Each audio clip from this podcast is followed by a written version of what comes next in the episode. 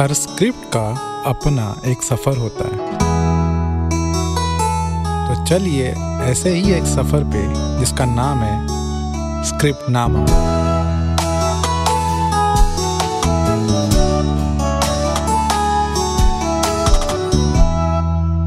वही सूर, वही राग, वही साबुन, वही झाग। भाग भाग भाग। पैसा कमाने के लिए भाग, पैसा बचाने के लिए भाग। इसलिए हमेशा की तरह मिडिल क्लास ने यह ठानी है कि बदलाव की उम्मीद करना बेमानी है। वेल कम बैक किस्सों की इस दुनिया में, जहाँ मिश्रा जी दुविधा को संतोषजनक तरीके से स्वीकार कर चुके हैं, बड़े बेटे अनु आम हिंदुस्तानी की तरह टाई लगा के क्रांति करने के मूड में है, छोटे बेटे अमन की डिमांड यूक्लिप्टस जैसे बढ़ रही है और हमेशा की तरह अंत में आती है माँ, नए ताने और पुराने बाने के साथ। और नाचिस को कहते हैं गुल्लक no no no not to confuse with piggy bank वो प्लास्टिक से बनता है और मैं मिट्टी से उसी मिट्टी से किस्से उठाता हूँ और आपको सुनाता हूँ। इस मोनोलॉग की सबसे खूबसूरत बात यह है कि ये ना सिर्फ़ कहानी कैरेक्टर्स और उनके कॉन्फ्लिक्ट को साथ में लाती है बट कि ये पूरे सीरीज़ को समराइज करती है। और इस मोनोलॉग को लिखा है हमारे फेवरेट दुर्गेश सर ने। और आज हम उन्हीं के साथ यहाँ बात करने वाले so welcome to our show Durgesh sir.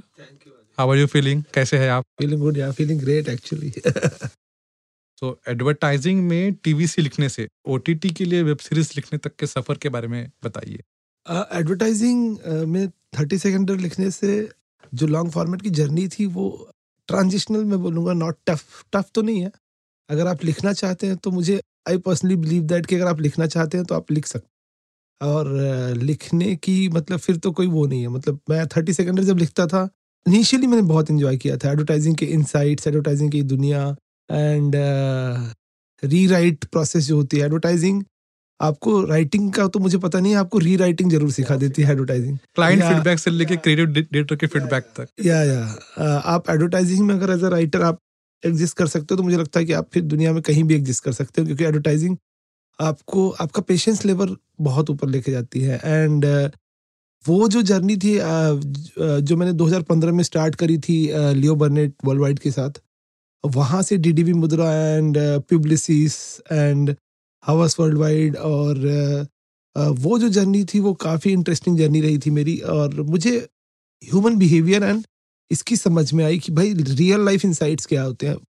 फिर मैं जब गुल्लक 2019 में आया एंड मैंने जब सीज़न वन का जब टाइटल ट्रैक uh, लिखा था कभी अक्कड़ थी कभी बक्कड़ थी वो लिखने में भी मुझे एडवर्टाइजिंग ने हेल्प किया था और वो इंसाइट जब टीवीएफ में, द वायरल फीवर में लोगों को पता चली तो उनको लगा कि शो का जो समरी है इस गाने में है। शो को इस आदमी ने एक गाने में समाप्त कर दिया। एंड देवर लाइक कि चलो पाँच एपिसोड में जब हम बात बोल, जो बात बोल रहे हैं, उसने एक गाने में बोल दी। एंड उसके बाद मेरे लिए टीवीएफ के अंदर जो दरवाजे थे वो ओपन हुए। पंचायत सीज़न वन का मैंने एक एपिसोड लिखा था ट्रायल बेसिस पे। उन्होंने ट्रायल बेसिस पे लिखवाया था। अफकोर्स जो उन्होंने शो में यूज़ नहीं किया पर दे लाइक डिट उस पंचायत के एक एपिसोड के बेसिस पे मुझे सीज़न टू लिखने का मौका मिला एंड फिर सीज़न टू लिखा तो सीज़न थ्री लिखा एंड फिर this journey goes on so writing was always there with you as a child as a child as a as a young Durgesh when I left my home town and and when I joined Allahabad university as a I think in my graduation I started my graduation from Allahabad university and वहाँ से मेरी life में literature आया था and literature भी वैसे आया था कि मेरा पूरा वर्ल्ड चेंज हो रहा था। लाइक कल्चर शॉक था। एक एक गाँव से निकल के एक हाँ वो वो एक शिफ्ट होता है ना। आप native city tier three tier four city से आते हो आप एक अलग जगह जाते हो वहाँ पे सारे अलग लोग आते हैं। आपका जो फ्रेंड सर्कल होता है वो वो नहीं हाँ होता है मेरा तो को एजुकेशन ही ग्रेजुएशन में स्टार्ट हुआ है। मतलब मैं को एड स्कूल में जब लड़की लड़कियाँ जहाँ मुझे मिली वो ट्वेल्थ के बाद था ट्वेल्थ तक मैं बॉयज़ स्कूल में था।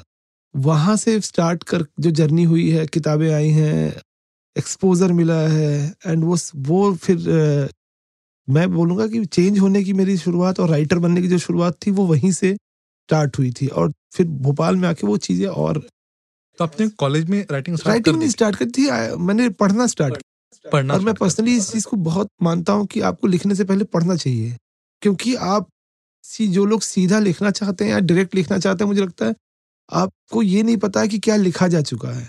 When you read a lot तो आपको ये पता होता है कि ये मुझे नहीं लिखना है बिकॉज़ ये लिखा जा चुका है। बराबर या फिर उसको किसी और तरीके से हाँ, लिखना कोई और और क्या नया ट्रीटमेंट देना है। और जब आपको पता ही नहीं कि क्या क्या वो लिखा जा चुका है तो आप बहुत चांसेस है वो लिखेंगे जो ऑलरेडी लिखा जा चुका है राइट तो पढ़ना इसलिए मुझे लगता है कि बहुत इंपॉर्टेंट है and also it gives you एक एक मुझे लगता है ना कि आपके अंदर एक शार्पनेस आती है कि अच्छा इस पे फलाना राइटर ने ये बात बोली है, इस पे शेक्सपियर ने ये बोला है, इस पे निर्मल वर्मा ने ये बोली है, नामदेव ढसाल ने, फॉर एग्ज़ाम्पल इस पे ये बोला है है ना? कुसुमाग्रज ने इस पे ये बोला है, इस बात पे ये बोली है तो काजी नजरुल इस्लाम ने इस पे ये बोला है। तो जब आप पढ़ते हैं तो आपको लगता है अच्छा हिंदुस्तान इतना multi cultured and multi layered देश है इसके अलग अलग स्टेट में अलग अलग लिटरेचर है राइट और अलग जैसे हम लोग बहुत फॉर्चुनेट लोग हैं। मुझे लगता है कि हमको बहुत थैंकफुल होना चाहिए इंडिया में पैदा होने के लिए। मुझे नहीं- पूरे वर्ल्ड वाइड ऐसी कोई कंट्री नहीं है जहाँ पे इतने लैंग्वेजेस का लिटरेचर है। ना? इंडिया को छोड़ के आई आई डोंट थिंक कि यूरोप के किसी दो देश में यूएसए में या यूके में एक लैंग्वेज का लिटरेचर मतलब मैं मेरे पास कन्नड़ है मेरे पास ओडिया है मेरे पास मराठी है मेरे पास संस्कृत है मेरे पास तमिल है तेलुगु है एंड अभी तो सब ट्रांसलेटेड है। उर्दू भी हाँ है। उर्दू भी है। अभी तो सब ट्रांसलेटेड है आपके पास। सारी बड़ी किताबें ट्रांसलेशन में अवेलेबल है। तो आपको ये थैंकफुल होना चाहिए कि आपको इतना कुछ पढ़ने को है। एंड आपने थोड़ा बहुत भी पढ़ा है तो आप आप आपको समझ में आता कि मुझे ये लिखना है। और मेरी जो राइटिंग की जर्नी थी वो हिंदी के उन कुछ बड़े राइटर्स को पढ़ के हुई और ह्यूमर जो आप गुल्लक में देखते हैं, वो ह्यूमर मैंने वहीं से बोरो किया है। For example for example doctor Raza, doctor Rahi Masoom Raza जिन्होंने ओल्डर डेज़ में महाभारत लिखा था बी आर चोपड़ा का महाभारत वो लिखते थे और उन्होंने बहुत सारी अमिताभ बच्चन की फ़िल्मों के, बहुत सारी फ़िल्मों के डायलॉग ऑलमोस्ट सत्रह फ़िल्मों के डायलॉग्स लिखे हैं बच्चन की। एंड वो, उनकी किताबें आप पढ़ेंगे, जैसे आधा गाँव पढ़ेंगे, टोपी शुक्ला पढ़ेंगे, कटरा भी आरज़ू पढ़ेंगे सीन पचहत्तर पढ़ेंगे। तो मुझे लगा ये कांस्टेंट ह्यूमर है यार इस इस इस पेन के साथ एक ह्यूमर है। और when I read doctor Shrilal Shukla Raag Darbari जिन्होंने लिखी है और अ, निर्मल वर्मा का अलग लिटरेचर है वो वर्ल्ड क्लासिक्स में आते हैं क्योंकि उन्होंने चेक रिपब्लिक में प्राग में अपनी लाइफ के बारह तेरह साल बिताए हैं। तो अ, अ, मुझे इन सब लोग को पढ़ के लगा कि यार ये कुछ कमाल की दुनिया है। एंड ऑब्वियसली मेरी पर्सनल लाइफ बहुत अभावों से भरी थी। मैं ये नहीं बोलूँगा I was not privilege I was pampered एक गरीब माँ भी अपने बच्चे को पैम्पर करती है राइट पर I was pampered but I was not privilege तो मैं इनकी दुनिया जब पढ़ता था तो मुझे लगता था कि यार, ये कुछ बहुत कमाल का लिख रहे हैं, ये अच्छी दुनिया है, मुझे इस दुनिया में रहना है। तो मेरा स्केप था रीडिंग मैं अपने दुख से बचने के लिए उस किताबों की दुनिया में जाता था, जहाँ मैं फैंटेसीज बहुत पढ़ना पसंद करता था। लाइक निर्मल वर्मा का पूरा लिटरेचर चेक रिपब्लिक के ऊपर एंड पहाड़ों पे घूमते हुए एंड पहाड़ों में एक आदमी कैसे जीवन जी रहा है, उस पर लिखा गया है। तो मुझे लगा, ये बहुत फैसिनेटिंग यार, मुझे ऐसा जीवन चाहिए। तो मैंने और यूरोपियन लिटरेचर राइटर्स को एक्सप्लोर किया कारेल चापेक को एक्सप्लोर किया मैंने दास्तोवस्की को मैंने उन्हीं के उन्हीं के ट्रांसलेशंस के थ्रू मैं समझा, मैंने पढ़ा। तो मुझे लगा कि यार, ये बहुत फैसिनेटिंग वर्ल्ड है, मुझे इसमें एंटर करना है, मुझे इसी के साथ टिक करना है। तो मेरे एकेडमिक्स को मैंने साइड में रख दिया और मैं लिटरेचर की तरफ़ मूव कर गया आगे लाइफ में। तो मत, मतलब मैं ये कह सकता हूँ कि आप राइटर बनने के पहले आप रीडर बने। हंड्रेड परसेंट मैं रीडर पहले था और मैं अभी मेरे को दुख है कि मैं उतना रीड नहीं कर पाता हूँ क्योंकि जिस कैपेसिटी में मैं लिख रहा हूँ जिस तेज़ी से मैं लिख रहा हूँ और तो उसकी वजह से रीडिंग का टाइम कम मिलता है। पर वो एक एक एक मन में मलाल है उस चीज़ का एक अ, कि क्यों नहीं मैं उतना पढ़ पाता हूँ? जब मैं अपने स्ट्रगल के दिनों में या मैं अपने खाली दिनों में जिस तरीके से मैं पढ़ता था मैं छः छः घंटे पढ़ता था मैं आठ आठ घंटे पढ़ता था। और विदाउट एनी मोटिव कि मुझे नहीं पता था ये उपन्यास पढ़ के मुझे क्या मिलेगा लेकिन मैं पढ़ता था। आपकी पहली लिखी स्टोरी याद है हाँ जी हाँ जी बहुत अच्छे से तो वो फुल फ्लेज थी शॉर्ट स्टोरी थी? शॉर्ट स्टोरी थी एंड 2010 के आसपास 2010 में लिखी थी मैंने। खुद के लिए या किसी और के लिए? मतलब स्टार्ट तो खुद के लिए लिखने के लिए की थी फिर दोस्तों को पढ़ाई तो उन्होंने बोला इसको मैगजीन में भेजो।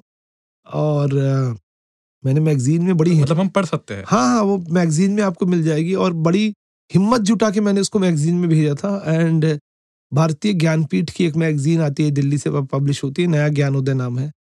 उसके हंड्रेड सवा एडिशन था सवा अंक था उसका। उसमें आई थिंक गेस्ट एडिटर उस समय गुलजार साहब थे और जिन्होंने वो कहानी पिक करी थी मेरी और वहाँ पब्लिश हुई थी वो गुलजार साहब के एक नज़म थी उसके बगल में पब्लिश हुई कहानी एंड आई लाइक कि चलो इसको फ्रेम करा के रख लेते हैं। बिल्कुल वो तो ऑनर हो गया मतलब पहली स्टोरी और वो भी डायरेक्ट गुलजार सर के वो साथ बूस्ट था मेरे लिए मतलब मुझे लगा कि अच्छा आई कैन राइट हाँ मतलब what can motivate and inspire you more than that तो फैक्ट वो वो स्टार्ट था लिखने का मेरा मतलब ऑफिशियल लिखने का। एंड उसके बाद मैंने और कहानियाँ लिखी और मैगजीन्स के लिए लिखी। राइट तो आपने हम लोग स्टोरी राइटिंग स्क्रिप्ट राइटिंग और स्क्रीन राइटिंग में काफ़ी। कंफ्यूज रहते हैं। क्या ये सारी चीज़ें एक है? क्या ये सारी चीज़ें अलग है?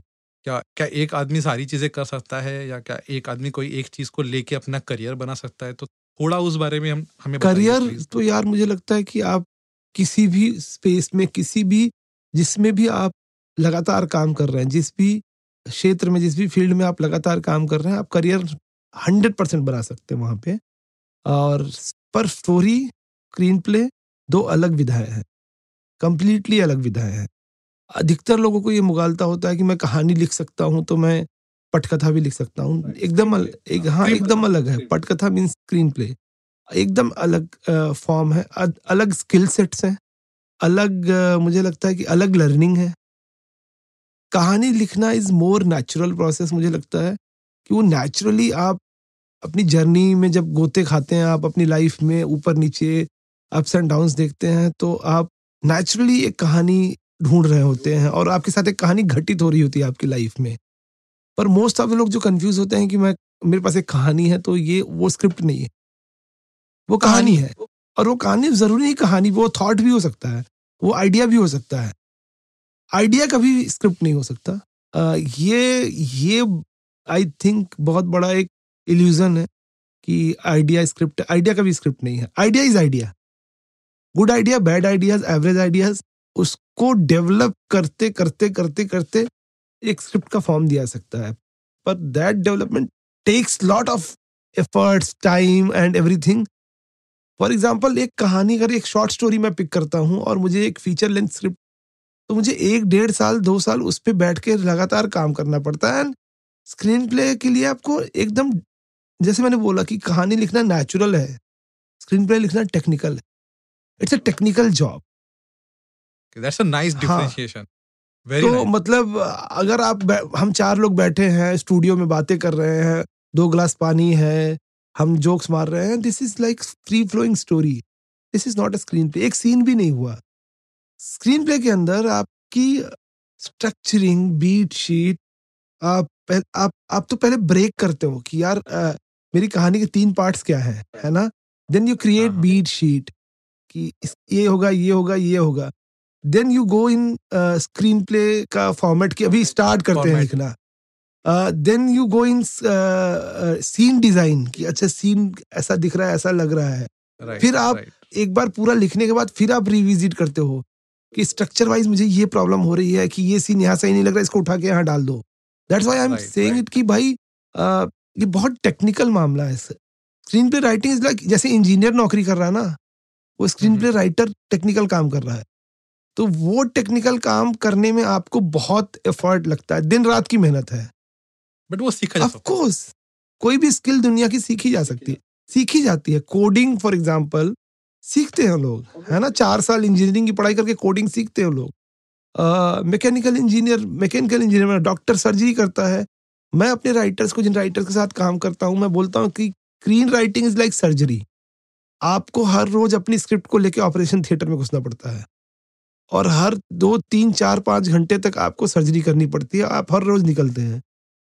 और ये आपको जब तक आप शूट पे नहीं आते तब तक आपको सर्जरी करनी पड़ती है। और बहुत केसेस में तो शायद शूट पे भी हम हंड्रेड परसेंट कंटिन्यू हाँ मतलब ये आपका पेशेंट जब तक मतलब अगर आपको रिलीज़ मिल रही है आपके स्क्रिप्ट से तो आपने पेशेंट की जान बचा ली है। तो पेशेंट उठ के खड़ा हो गया है and he is happy and healthy और अगर आपका काम सक्सेसफुल हो रहा है तो आपकी स्क्रिप्ट जो है हैप्पी एंड हेल्दी है। तो मैं बेसिकली पेशेंट के तौर तरह पे तरह से ट्रीट करने के लिए अ, अ, बोलता हूँ अपने राइटर्स को खुद को भी बोलता हूँ कि भाई आपको आपको सर्जरी ही करनी है बैठ के डेली अपनी स्क्रिप्ट की डेली सर्जरी करनी पड़ती है आपको। And writing is not writing writing is rewriting ये एक स्टेटमेंट है जिसको मुझे लगता है if you want to come screen writing तो आपको ये मान के चलना चाहिए कि आप री राइटिंग के लिए तैयार रहिए कोई राइटिंग राइटिंग नहीं है सारी राइटिंग री राइटिंग है। तो एक लेमैन को अगर समझाना है तो हम ये कह सकते हैं कि story writing comes first and then comes script writing और both can happen simultaneously it can be misleading है ना? बहुत बार लोगों को लगता है कि let's get in screen play और स्टोरी हाँ, आ हाँ, जाएगी। हाँ। एंड असली जो गड़बड़ होती है वहीं पे होती है। Right right. मतलब मुझे लगता है कि फ़िल्म स्कूल्स में या स्क्रीन राइटिंग कोर्सेज में लोगों को दो तरीके से कोर्सेज रन करने चाहिए कि diploma in story writing diploma in screen writing तो स्टोरी राइटिंग के लिए हमारे पास कुछ नहीं है। हमारे पास कोई इंस्टीट्यूट इस कंट्री में नहीं जो स्टोरी राइटिंग बताता है। कोई इंस्टीट्यूट इंडिया में इन जो भी सारे रन कर रहे हैं वो कहानी लिखने पे कुछ कोई बात नहीं कर रहा है। हर कोई स्क्रीन राइटिंग की बात कर रहा है। पर आपके पास अगर अच्छी कहानी नहीं है अच्छा स्क्रीन प्ले आप खड़ा ही नहीं हो सकता। तो अच्छी कहानी समझना ये कहानी में पोटेंशियल कई बार आपको आइडिया इतना इंटरेस्टिंग लगता है आपको लगता है ये दिस इज़ फीचर नहीं वो फीचर फ़िल्म का आइडिया नहीं है। वो दो मिनट में खत्म हो जाएगा। It can be a scene only कि एक सीन है ये। माइक्रो फिक्शन हो सकता है। एंड कई बार शॉर्ट स्टोरी शॉर्ट स्टोरी होती। वो नहीं है फीचर फ़िल्म का आइडिया तो अ, उस तरीके से आपको अप्रोच करना पड़ेगा इसको। एंड वो टफ है यार ट्रिकी है। मुझे लग रहा है कि उसको फिगर आउट करना और ये बहुत इंपॉर्टेंट है। एक और चीज़ मैं यहाँ ज़रूर कहना कहना चाहूँगा कि अम, हमारी बहुत सारी कहानियाँ फेल होती हैं बॉक्स ऑफ़िस पे। और बहुत बार हमको लगता है कि यार ये बहुत हल्की कहानी है यार ये नहीं मज़ा आ रहा है। मुझे लगता है इंडिया के फ़िल्म स्कूल्स में ना साइकोलॉजी ह्यूमन साइकोलॉजी की जो पढ़ाई है ना उसको कंपलसरी कर देना चाहिए राइटर्स के लिए। कि एज अ सब्जेक्ट ही अगर आप मान लीजिए अगर आपका admission diploma in screen writing हुआ है तो उसमें एक सब्जेक्ट एक पेपर ना ह्यूमन साइकोलॉजी का हो सकता है। सो so दैट आप अपने कैरेक्टर्स को बेटर समझ पाए। शोज़ की जो दुनिया है जो वेब शोज़ की जो दुनिया है, वो कैरेक्टर ड्रिवन दुनिया है वो कैरेक्टर्स के थ्रू ड्राइव करती है। एंड आपको उसका साइकोलॉजी ह्यूमन साइकोलॉजी की अगर समझ होगी ना you can write better character you can create better characters your character can evolve वो सब आपको साइकोलॉजी से समझ में आएगा। तो आई पर्सनली थिंक कि ह्यूमन साइकोलॉजी की पढ़ाई राइटिंग में बहुत बेसिक है और उसको कंपलसरी कर देना चाहिए। या फिर किसी मतलब या फिर राइटर्स ने वो as a as a task लेना चाहिए कि if I want to become a better writer then I should also pay attention to some kind of understanding of psychology वो वो अगर सेल्फ टॉट होना है तो वो कर सकता है पर मुझे लगता है अपने कोर्सेज में भी हमको इसको at at a larger scale या so what comes naturally to you script writing और story of course story story writing naturally but मतलब मेरा सवाल ये है कि मतलब जब आप लिखते हो तो मेरे साथ as a as a budding writer मेरे साथ ये होता है कि मेरे दिमाग में पहले सीन्स आते हैं राइट कि मुझे पता होता है एक रैंडम सीन आता है फिर उससे कनेक्टेड दो दिन बाद कोई और सीन आता है। और फिर मैं उन सीन्स को जोड़ के एक कहानी बनाने की कोशिश करता हूँ। मतलब आई एम नॉट श्योर ये सही तरीका नहीं है पर सबका अपना तरीका है। सबका अपना तरीका है। There is no hard and fast कोई ऐसा लिखित रूल नहीं है रिटर्न रूल नहीं है। सबका अपना तरीका कई बार आपके दिमाग में बहुत सीन पॉपअप हो रहे होते हैं आपको लगता है कि यार ये दिस सीन इज़ इंटरेस्टिंग इसके इसके थ्रू कहानी पर आपको उसको नोट डाउन करना इज़ इम्पोर्टेंट एंड ऑल्सो वो सीन के थ्रू कहानी अगर आप वो रोज नोट डाउन कर रहे हैं एक महीने तक नोट डाउन कर रहे हैं तो आपको समझ में आएगा कि एक महीने में कितनी कहानी आपको मिली है आप डायरेक्ट स्क्रीन पे भी एंटर कर सकते हैं पर आइडियली अगर आप मतलब इट्स ए लॉन्ग जर्नी अगर आप सीधा स्क्रीन प्ले में एंटर करेंगे देन आपका बैक ट्रैक बहुत सारा होने वाला है।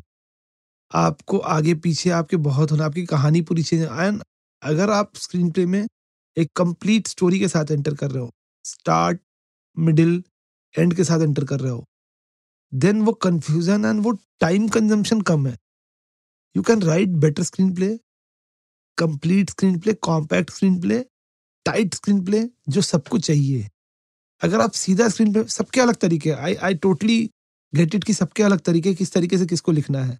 पर मुझे लगता है कि कंप्लीट स्टोरी के थ्रू स्क्रीन पे में एंटर करना इज़ इजी सबकी लाइफ शॉर्ट होती है क्योंकि at the end of the day script आपको सेल करनी है। बहुत सारे स्टेक होल्डर्स हैं जिनको आपको सुनानी है।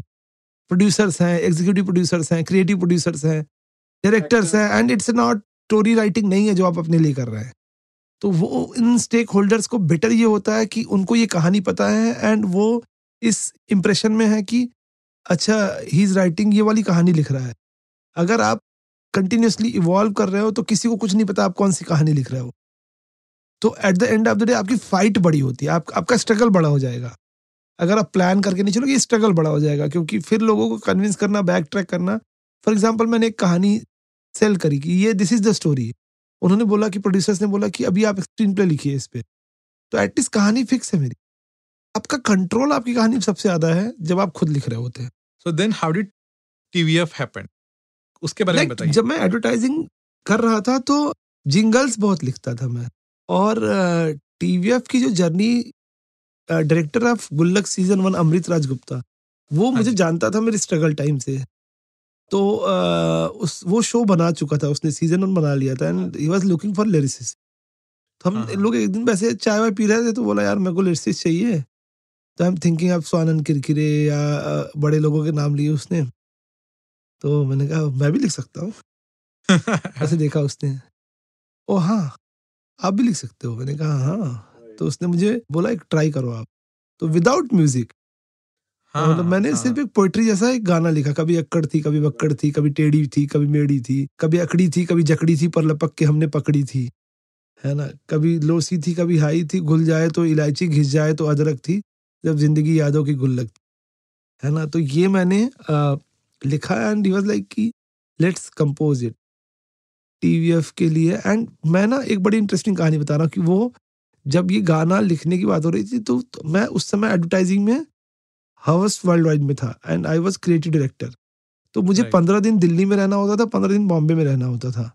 एंड uh, मैं ना बता नहीं रहा था टीवीएफ में क्योंकि सीज़न टू ऑफ़र होने वाला था कि इनको बता दो मैं जॉब करता हूँ तो शायद काम ना दे मुझे ये। तो मैंने उनको नहीं बताया। मैंने कहा मैं फ्रीलांसर हूँ।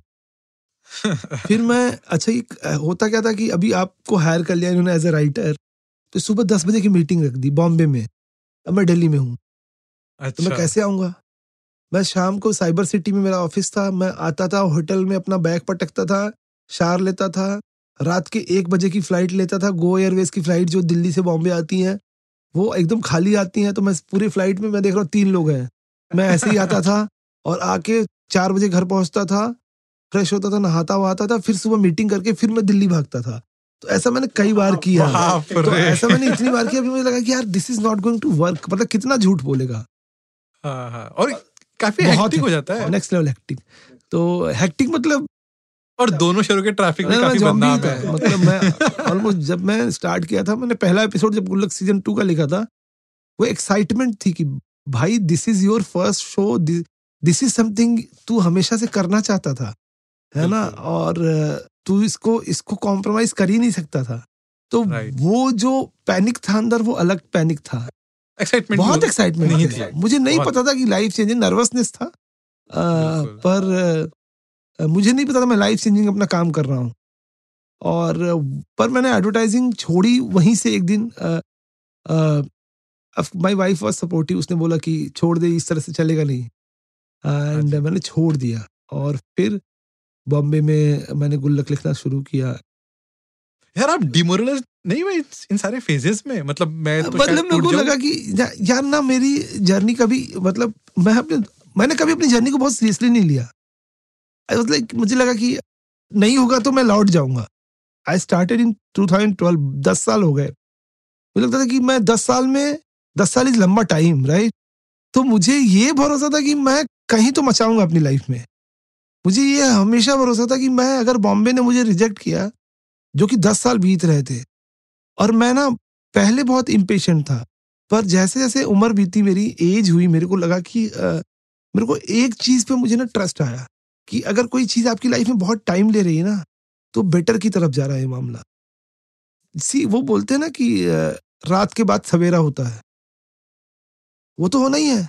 बिल्कुल बिल्कुल। हाँ अगर रात इतनी लंबी है तुम्हारी तो सवेरा होगा ब्रो देर देर सवेर तो होगा द- ही। दस साल की रात है तुम्हारी। तो मेरे को ये लगा था कि दस साल की रात के बाद कब तो कभी see I am true to my craft I love story telling और मुझे लगा कि मुझे और क्या काम करना आता है। सी एक जो आप डिमोरलाइजेशन की बात कर रहे हो वो एक चीज़ मुझे लगा कि बीच बीच में आती थी कि आपके जो कंटेम्प्रेरीज है एज ए। ह्यूमन आप आपके जो दोस्त हैं शादियाँ कर रहे हैं बच्चे पैदा कर रहे हैं कार खरीद रहे हैं घर खरीद रहे हैं यूके यूएस कनाडा फलाना ढिमकाना वो टूरिस्ट प्लेसेस से फ़ोटो डाल रहे हैं। तब आपको लगता था कि फक मैं सबसे पीछे हूँ यार। मैं सबसे पीछे खड़ा हूँ लाइन में। लेकिन at दूसरे ही मोमेंट फिर आप अपने नहीं मतलब मैं तो वो कर रहा हूँ जो मुझे करना है। Adesh I should tell you कि ये बहुत बार ऐसा लगा कि मैं बहुत पीछे हूँ। और बहुत बहुत बार मैंने अवॉइड किया। लाइक उनके घर में फ़ंक्शन होते थे, वो बुलाते थे। कल्चरल गैदरिंग्स को मैंने अवॉइड किया। मतलब मुझे लगा कि फैमिली गैदरिंग्स में मैं जाऊँगा तो लोग मुझसे सवाल पूछेंगे। मैं क्या बताऊँगा? और ये एक रीजन था कि मैंने अपने पेरेंट्स को विज़िट नहीं किया बहुत सालों तक। अब पर एक चीज़ का मेरे, मुझे दिस इज़ वेरी पर्सनल कि मेरे फादर नहीं है। पर मुझे लगता है कि मैं जब बॉम्बे शिफ्ट हुआ था और उस दो तीन चार साल के उसमें ना मैं घर गया ही नहीं अपने। और उसी प्रोसेस में माई फादर हैज़ पास्ट उसी टेन्योर में। एंड मुझे ये रियलाइज़ हुआ कि मुझे बहुत दुख नहीं हुआ था। मुझे लगा कि चलो ठीक है एज हो रही थी डेथ हो गई, कोई दिक्कत नहीं। Now when I look back तो मुझे लगता है कि फक मेरा बाप नहीं है यार। ये जो मुझे सक्सेस मिली है जो भी थोड़ी बहुत मिली है वो आदमी कुछ अलग ट्रिप कर रहा होता। At the age of thirty five ना मेरे को अब ये वैक्यूम इतना ज़्यादा है ना कि मैं किसी को बता नहीं सकता कि ये वैक्यूम कितना बड़ा है। तेईस साल की उम्र में जब मैं तेईस का था उनकी डेथ हुई थी और अब मैं पैंतीस का हूँ मुझे लगता है कि सब कुछ है मेरे पास पर मैं मेरे पास सेलिब्रेट करने वाला सबसे क्लोजेस्ट बडी जो हुआ हो सकता था। जिसके साथ मैं दुनिया की सबसे महँगी शराब पी सकता हूँ बैठ के इस समय। जिसके साथ मैं कहीं भी मतलब अगर वो होते जो आपका काम देख हाँ सकते मतलब हैं। इंडिया टुडे ने अभी इस साल एक लिस्ट जारी करी है टॉप हंड्रेड एंटरटेनमेंट पर्सनालिटीज। उसमें मेरा नाम डाला है उन्होंने और इंडिया टुडे मैगजीन आपको पता है किस तरीके से पढ़ी जाती पैन इंडिया। वो मैगजीन तो वो फ्रेम करा के रख लेते। मतलब मुझे लगता है कि उनसे ज़्यादा क्लोज कोई नहीं होता अगर इस समय अगर वो होते। एंड uh, मुझे लगता है कि जहाँ मैं पीछे रह गया वो अपनी पर्सनल चीज़ों में पीछे रह गया। और uh, मैं सारे बर्डिंग राइटर्स को ये बोलूँगा जो जो लिखना चाह रहे हैं keep your family close please keep your family close क्योंकि ये वही लोग हैं जब आप कुछ नहीं थे ये आपके साथ थे जब आप कुछ नहीं होंगे तब भी आपके साथ हैं और जब आप बहुत कुछ हो जाएँगे तब भी आपके साथ वैसे ही रहेंगे। पूरी दुनिया की इक्वेशन बदल जाएगी। पूरी दुनिया की इक्वेशन आपसे बदल जाएगी, पर आपका परिवार आपके साथ वैसे ही रहने वाला। तो keep your family and close one एकदम ऐसे दिल के पास रखिए। आपके सुख दुख में वही साथ आएँगे। उनसे दूर मत जाइए, क्योंकि वो एक मोमेंट होता है जब आपके लाइक पीकू में एक बहुत सुंदर डायलॉग है। दीपिका पादुकोण बोलती है इरफान से कि एक उम्र के बाद माँ बाप ज़िंदा नहीं रहते, उन्हें ज़िंदा रखना पड़ता है। एंड मुझे लगता है कि अगर आप अपनी एम्बिशन को चेज कर रहे हैं, आप अपनी ड्रीम्स को चेज कर रहे हैं तो प्लीज़ अपने पेरेंट्स पे एक चेक बनाए रखिए क्योंकि आप आगे बढ़ रहे हैं पर वो पीछे छूट रहे हैं है ना? तो वो वो मेरा एक दुख है जो मेरे साथ लाइफ में पूरी उम्र रहेगा। क्या प्रोसेस था आपका गुल्लक टू को लिखने का? कितना टाइम लगा आपने? बहुत टाइम लगा। टाइम तो बहुत लगा क्योंकि मुझे प्रूव करना था और हाँ। किसी का बनाया हुआ एक बेस था। ये मैं मैं सब, मुझे पूछना था सवाल कि किसी और ने उसका बेस क्रिएट किया है? तो आपने जब सीज़न टू लिया तो आपने बात की थी विजय से? निखिल विजय से बात नहीं हुई थी। एक एक कभी बात नहीं हुई पर मैंने उनकी कुछ चीज़ों को ऑब्ज़र्व किया एंड उसको अपनी लैंग्वेज दी। लाइक हाँ। हर राइटर की एक लैंग्वेज होती है। आपको Right. दिखेगा क्लियरली सीज़न वन की जो लैंग्वेज थी सीज़न टू से बहुत अलग है। हाँ, हाँ, season two and three is my language right और वो लैंग्वेज मेरे साथ थी बहुत सालों से। उस लैंग्वेज को मैंने वो एक काफ़ी नेचुरली आ भी गए हाँ। क्योंकि मैंने वही मिडिल क्लास देखा है। राइट हाँ। और मैंने वही किरदार देखे उन्हीं की दुनिया देखी है। गुल्लक सीज़न टू और थ्री में सब मेरा है यार। मतलब मुझे लगता है कि मैंने अपने आप को निचोड़ दिया है। मुझे लगता है कि मेरे जो एक्सपीरियंस आपका चाइल्डहुड आपका अडल्टहुड सब। चाइल्डहुड अडल्टहुड और मुझे लगता है कि pain suffering frustration anger social political मेरा एजेंडा जो है सोशियो पॉलिटिकल। यस मैं उस मैं उस पे आने ही वाला था। वो भी Gullak two and three is all mine यार मतलब मेरी जर्नी है। क्लियरली लगता है मुझे। सो so, मतलब बहुत बार मुझे नहीं क्या लोग कहते हैं कि मैंने चार ड्राफ्ट लिखे अब अब मैं मैं ब्लॉक हो गया मैं नहीं लिखता। तो गुल्लक टू और थ्री के आपने कितने ड्राफ्ट यार मतलब सीज़न टू के तो अनलिमिटेड ड्राफ्ट है। मतलब मुझे लगता है कि जो किट्टी पार्टी का एपिसोड आपने देखा है हाँ हाँ हाँ। उसके मेरे लैपटॉप पे अठारह ड्राफ्ट सेव है। तो एक एपिसोड का मैंने अठारह ड्राफ्ट किया है। काउंटलेस ड्राफ्ट है। मुझे नहीं याद है कि मैंने सीज़न सीज़न थ्री में थोड़ी रीराइटिंग कम थी पर सीज़न क्योंकि मैं तब तक सीख चुका था चीज़ें समझ चुका था ये पकड़ ये पकड़ आ गई थी, की उनके कॉन्फ्लिक्ट्स की उनके वो वर्ल्ड आप जान चुके पर सीज़न टू में बहुत टाइम गया और कोविड भी आ गया। अच्छा हाँ हाँ बिल्कुल बिल्कुल वो वो उस टाइम ऑलमोस्ट डेढ़ साल लगे सीज़न टू लिखने में। डेढ़ साल? और अनगिनत अनगिनत। रीराइट्स बहुत सारा पेशेंस कोविड आ गया था। कब तक चलेगा? क्या होगा? आपने अभी अभी जॉब छोड़ी एक साल पहले पैसे नहीं मिल रहे हैं।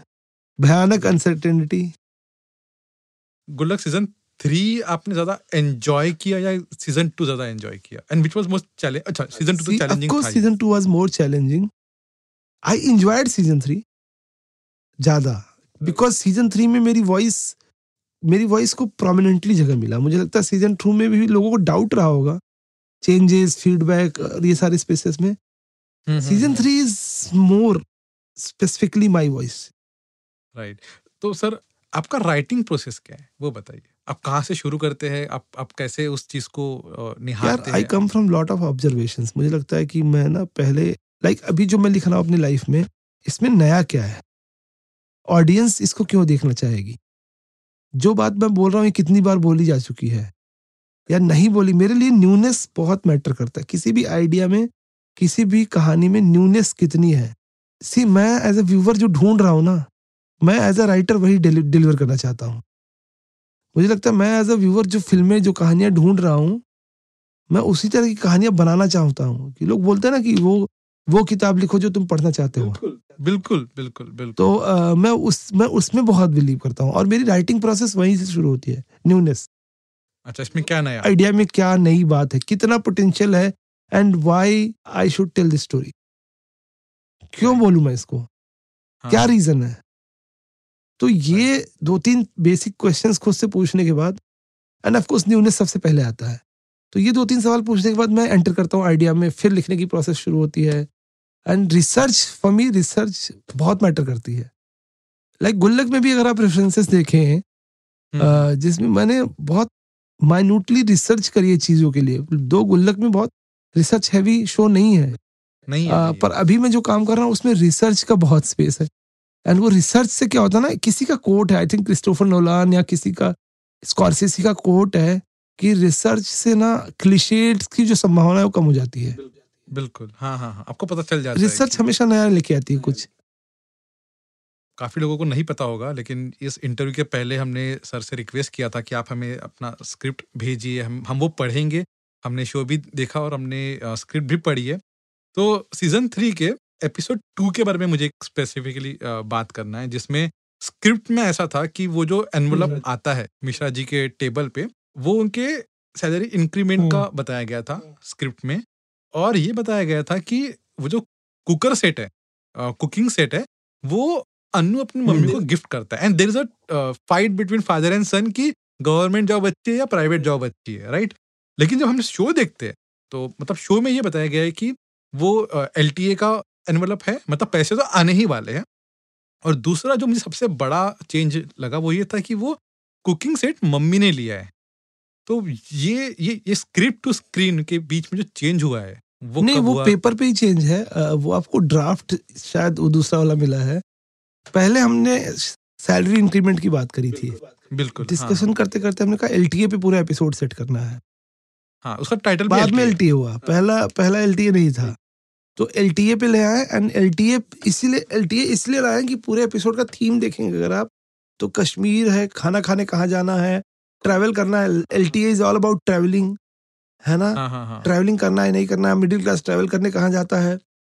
तो बहुत होता है तो ये डिनर प्लान कर लेंगे। और डिनर प्लान करने आते तो पड़ोसी आ जाती है। और पड़ोसी आ जाती है तो ये इंडियन रेलवे की बोगी में बैठ के खाना खा रहे हैं है ना? तो एलटीए का एक थ्रेड है उसमें अगर आप देख। मतलब ओवरऑल वो थीम था वो ट्रैवलिंग ट्रैवलिंग का थीम हमने हल्का सा एक्सप्लोर किया था। एंड वो स्टार्ट वो अर्ली बीट्स में हुई थी एपिसोड जो है वो सैलरी इंक्रीमेंट से पर खत्म हुई वो एलटीए पे। राइट और बट ये जो फैक्टर था कि अनु ने गिफ्ट दिया है वो चेंज करके मम्मी ने खुद के लिए लिया। लेकिन जब हम सीरीज़ देखते हैं तो वो काफ़ी इम्पैक्टफुल है क्योंकि मम्मी का जो फ्रस्ट्रेशन है वो हमने वहाँ पे देखा था। तो क्या ये ये ये चेंज उसी में हुआ है कि अनु गिफ्ट करे तो शायद वो फ्रस्ट्रेशन ना हाँ मतलब ये पहले हमने अन्नू के थ्रू किया था। फिर बाद में ये हुआ कि बहुत इम्पैक्ट नहीं आएगा ये। मम्मी खुद को खुद करना पड़ेगा। तो वो वैसे ही उसको उस तरीके से प्लान किया कि जो इनिशियल थॉट थे ये आप बोल रहे हैं बाद में जब इवॉल्व हुआ तो और ये स्क्रिप्ट में मतलब शूट करते समय चेंज नहीं हुआ है। शूट से पहले हो गया था प्री प्रोडक्शन में हो गया था ये। शूट पे तो क्लियर थे कि मम्मी का ही ये होगा किचन सेट होगा और इस पर ही बात होगी ओके okay. और एक मैंने चीज़ ऑब्ज़र्व की है क्योंकि मैंने पढ़ी है स्क्रिप्ट इसलिए मैं ज़्यादा अच्छे से ऑब्ज़र्व कर पाया वो ये था कि आपके जो डायलॉग्स होते हैं वो काफ़ी अच्छे राइम और रिदम में हाँ। होते हैं बड़ा मज़ा आता है वो पढ़ने में और ऑब्वियसली मतलब जिस तरीके के इतने खूबसूरत एक्टर्स हमने लिए हैं इस शो में जिन्होंने काफ़ी एफर्टलेसली डिलीवर किया है ये आपकी राइटिंग में हमेशा से रहा, रहा है? इस तरफ़ का राइम रिदम एक एक बड़ा अच्छा सा फील आता है मुझे ये लगता है कि डायलॉग राइटिंग एक ऐसा क्राफ्ट है ना जिसपे इस कंट्री ने मेहनत करनी छोड़ दी है। मुझे लगता है हम डायलॉग्स को फॉर ग्रांटेड ले लेते हैं। और मुझे लगता है कि डायलॉग्स इज़ समथिंग जिस क्योंकि see nobody is interested in language dialogues अभी आप हिंदी सिनेमा में काम कर रहे हो पर एक writer director producer actor set पे कोई हिंदी में बात नहीं करता। हाँ, हाँ, तो लैंग्वेज अगर आप बोलोगे नहीं ना तो लैंग्वेज आपका साथ छोड़ देगी। उससे हो क्या रहा है कि जब मैं मैंने फॉर ग्रांटेड ले लिया कि मैं लिख दूँगा डायलॉग्स यार। नहीं आप नहीं लिख सकते। आप जब लिखोगे प्रॉब्लमेटिक लाइन्स होगी। उसका मीटर सेट नहीं dialogue I always believe dialogues का मीटर होता है। दैट डजेंट मीन कि सुर में हो। डायलॉग्स का एक मीटर होता है। आप छह शब्दों में छह शब्दों को की बात को तीन शब्दों में कैसे बोलना है? ये आप तभी बोल पाओगे जब आपका क्राफ्ट पे कमांड होगा। नहीं तो आप तीन लाइन में वो बात बोलोगे। हाँ जी बिल्कुल। मुझे गुस्सा लग रहा था तो मैंने खाना नहीं खाया उसके बाद मुझे भूख लग गई और मैं सो गया। ये मैं गुस्से में था यार इसलिए खाना नहीं खाया। आप देखो मैं चार लाइन में मैंने ये बात बोली और फिर ऐसा कि गुस्से में था शांत करने हाँ, के लिए सो गुस्से गया? में था यार सो गया। मैं बोल रहा हूँ कि आपको ये मीटर तभी समझ में आएगा जब आप आप उस लैंग्वेज की प्रैक्टिस कर रहे हो। और मैंने ये प्रैक्टिस बहुत सालों तक रेडियो के थ्रू करी है। रेडियो ने हाँ। मुझे यहाँ पे आपका वो वो एक्सपीरियंस हंड्रेड परसेंट रेडियो से मुझे अभी भी मैं जो राइटर्स के साथ काम कर रहा हूँ जो शोज़ पे काम कर रहा हूँ जो उसमें ना डायलॉग सबसे मेजर प्रॉब्लम जो हो रही है वो डायलॉग्स डायलॉग राइटिंग में हो रही है। अभी मेरे दोस्त एक दिन मुझसे बात कर नेटफ्लिक्स का उसने शो डायरेक्ट किया है जिसने गुल्लक वन डायरेक्ट किया था उसने वो बोला था यार हमारे पास अच्छे डायलॉग राइटर्स नहीं है यार दुर्गेश। डायलॉग का मतलब लोगों को लगता है वन लाइनर्स मारना नहीं नहीं वो नहीं है। तो हमने हमने वो कल्चर नहीं क्रिएट किया तो डायलॉग्स में प्रॉब्लम मेरे डायलॉग्स आपको सदैव मिलते मेरी प्रैक्टिस है वो। मैंने अभ्यास किया है डायलॉग्स पे। एंड आपको, अगर आप वो लैंग्वेज की प्रैक्टिस नहीं कर रहे हो ना तो आप नहीं लिख पाओगे। एक दिन आप उठे, आपको लगा कि आज मुझे डायलॉग्स लिखने हैं। डायलॉग्स इज़ लीज सबसे निग्लेक्टेड स्क्रिप्ट का सबसे निग्लेक्टेड पार्ट है। लोगों को लगता है कि फ़िल्म लिखते हैं स्क्रीन पे लिखते हैं डायलॉग्स बाद में लिखवा लेंगे। इट्स लाइक like गाड़ी बुला लेंगे तो चले जाएँगे। मकर संक्रांति आ गई है, धागा कहाँ है? पतंग तो है, सब कुछ धागा आ जाएगा, उड़ जाएगी। डायलॉग्स इतना निग्लेक्टेड है कि हमने डायलॉग्स को लावारिस छोड़ दिया है। और इसीलिए ये हमारी हालत है। लुक एट साउथ का सिनेमा ना। उनके, उनकी वो अपनी लैंग्वेज में ही सारी स्क्रिप्ट लिखते हैं। Bollywood is the only industry जहाँ पे हिंदी सिनेमा बनाया जा रहा है, ठीक है? हिंदी फ़िल्में बनाई जा रही है। पर कोई काम हिंदी में नहीं हो रहा है। इसीलिए हमारा जो मूड है इमोशन है, वो साउथ से बहुत अलग है। वो आप तमिल की स्क्रिप्ट पढ़ोगे, वो तमिल में लिखते हैं। वो तेलुगु की पढ़ोगे, तेलुगु में लिखते हैं। रजनीकांत की और कमल हसन की पूरी स्क्रिप्टें तमिल में लिखी होती हैं। तेलुगु के सुपरस्टार तेलुगु में लिखते हैं। मलयालम मलयालम में लिखता है। जापानीज फ़िल्में जापान जापानीज लैंग्वेज में लिखी चाइना की फ़िल्में चाइनीज़ असगर फरदी की फ़िल्में पर्शियन में लिखी होती है। फतेह अकीन की फ़िल्में टर्किश में लिखी होती हैं। आप दुनिया का कोई सी भी लैंग्वेज उठा लो, वो उनकी लैंग्वेज में काम कर रहे होते हैं। है ना? पर तो हमारा डायलॉग्स का जो क्राफ्ट है ना हमने उसको अबेंडन छोड़ दिया और उसका हम रिपरकशन भुगत रहे हैं। I think one of the actors who insist in getting मतलब जो इंसिस्ट करते हैं कि मेरी स्क्रिप्ट देवनागरी में लिखी जाए इज़ अमिताभ बच्चन है मनोज वाजपेयी है नवाजुद्दीन सिद्दीकी है। मनोज वाजपेयी का हाँ। स्पेसिफिकली मुझे पता है कि वो नहीं पढ़ते हैं। राइट राइट तो ये ये काफ़ी बहुत important है। इंपॉर्टेंट दस एक्टर्स ने इनिशिएटिव ले लिया ना। For example top five actors ने अगर इनिशिएटिव ले लिया ना सब चेंज हो जाएगा। क्योंकि writer hundred percent production producers लिखवाएँगे। फिर उस पर काम किया जाएगा उस पर उसके क्राफ्ट को डेवलप किया जाएगा। और एक और चीज़ जो मुझे सीज़न टू सीज़न थ्री में दिखी वो है मिश्रा परिवार का पॉलिटिकल व्यू काफ़ी ओपन है। मतलब उनको हर चीज़ के बारे में पता है फिर वो कश्मीर मुद्दा हो या कोई और उनका एक रनिंग कमेंट्री होता है ज़रूरी नहीं कि हर एपिसोड में वो लाउडली आए बट कहीं ना कहीं सटल तरीके से वो आता है तो क्या वो हमेशा से आपके मुझे लगता है मिडिल क्लास से ज़्यादा पॉलिटिकल कोई होता ही नहीं क्योंकि सारे गवर्नमेंट के डिसीज़न से उनको फ़र्क पड़ता टैक्स बढ़ा उनको फ़र्क पड़ा होम लोन बढ़ा उनको फ़र्क पड़ा जीएसटी बढ़ी उनको फ़र्क पड़ा है ना? बजट आया उनको फ़र्क पड़ा महँगाई बढ़ी उनको फ़र्क पड़ा नोटबंदी आई उनको फ़र्क पड़ा और जिस आदमी को फ़र्क पड़ेगा वो पॉलिटिकल हुए बिना कैसे रह सकता? आप मुझे बताइए वो तो पॉलिटिकल होगा। मैं अपोलिटिकल फैमिली नहीं क्रिएट कर सकता ये झूठ होगा। मुझे पॉलिटिकल फैमिली क्रिएट करनी ही पड़ेगी। Right right.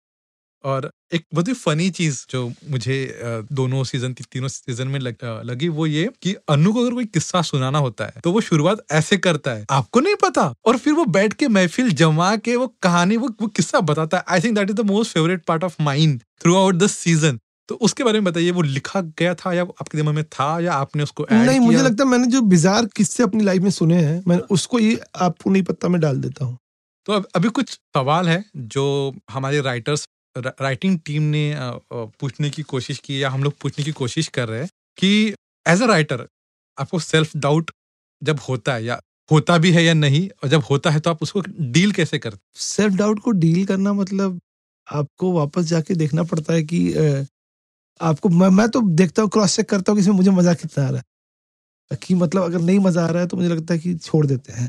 मैं हमेशा फन क्वेश्चन चेक करता हूँ कि अच्छा बोरिंग है क्या? अच्छा इंगेजिंग है? नया क्या है? Again newness is the my parameter कितना नया है ये जो मैंने लिखा है। राइट मैं वहीं से चेक कर लेता हूँ। तो सेल्फ डाउट में वापस जाके मैं मैं ब्रूटल हूँ एडिट करने के लिए। मैं कई बार पेज के पेज उड़ा देता हूँ। मैं बहुत ब्रूटल हूँ कि पेज पूरा उड़ाओ। नहीं इट्स बक So you believe Kill Your Darlings is a right hundred percent hundred percent. जो सबसे पसंद है ये तो दिवाकर बनर्जी ने भी बोला है कि आप अपनी स्क्रिप्ट लिखने के बाद कम से कम उसके पचास पन्ने काटने के लिए तैयार रहो पर राइटर्स को तैयार रहना चाहिए। तैयार है। तो क्या आपको वो वाला सेल्फ डाउट आता है कि क्या मैं लिख पाऊँगा या मैं मैं लिखने मतलब वो एक डाउट होता है ना कि मैं शायद लिखने के लिए वो हमेशा रहता वो हमेशा रहता है। इट्स गुड अच्छा वो होना भी चाहिए, चाहिए कि लिख पाऊँगा कि नहीं? मैं जिसे बोलता हूँ हाँ। आपके मोजे में पसीना आना चाहिए आपको। बिल्कुल। वो पैर थरथराने हाँ, चाहिए मोजे में पसीना आना चाहिए और वो आपको बचाए रखता है और वो अच्छा है। क्या मैं लिख सकता हूँ? ये पूछना बहुत अच्छी बात। और how do you deal with lack of I travel अच्छा आप ट्रैवल रेगुलर प्लेसेस कोई टूरिस्ट प्लेसेस पे नहीं।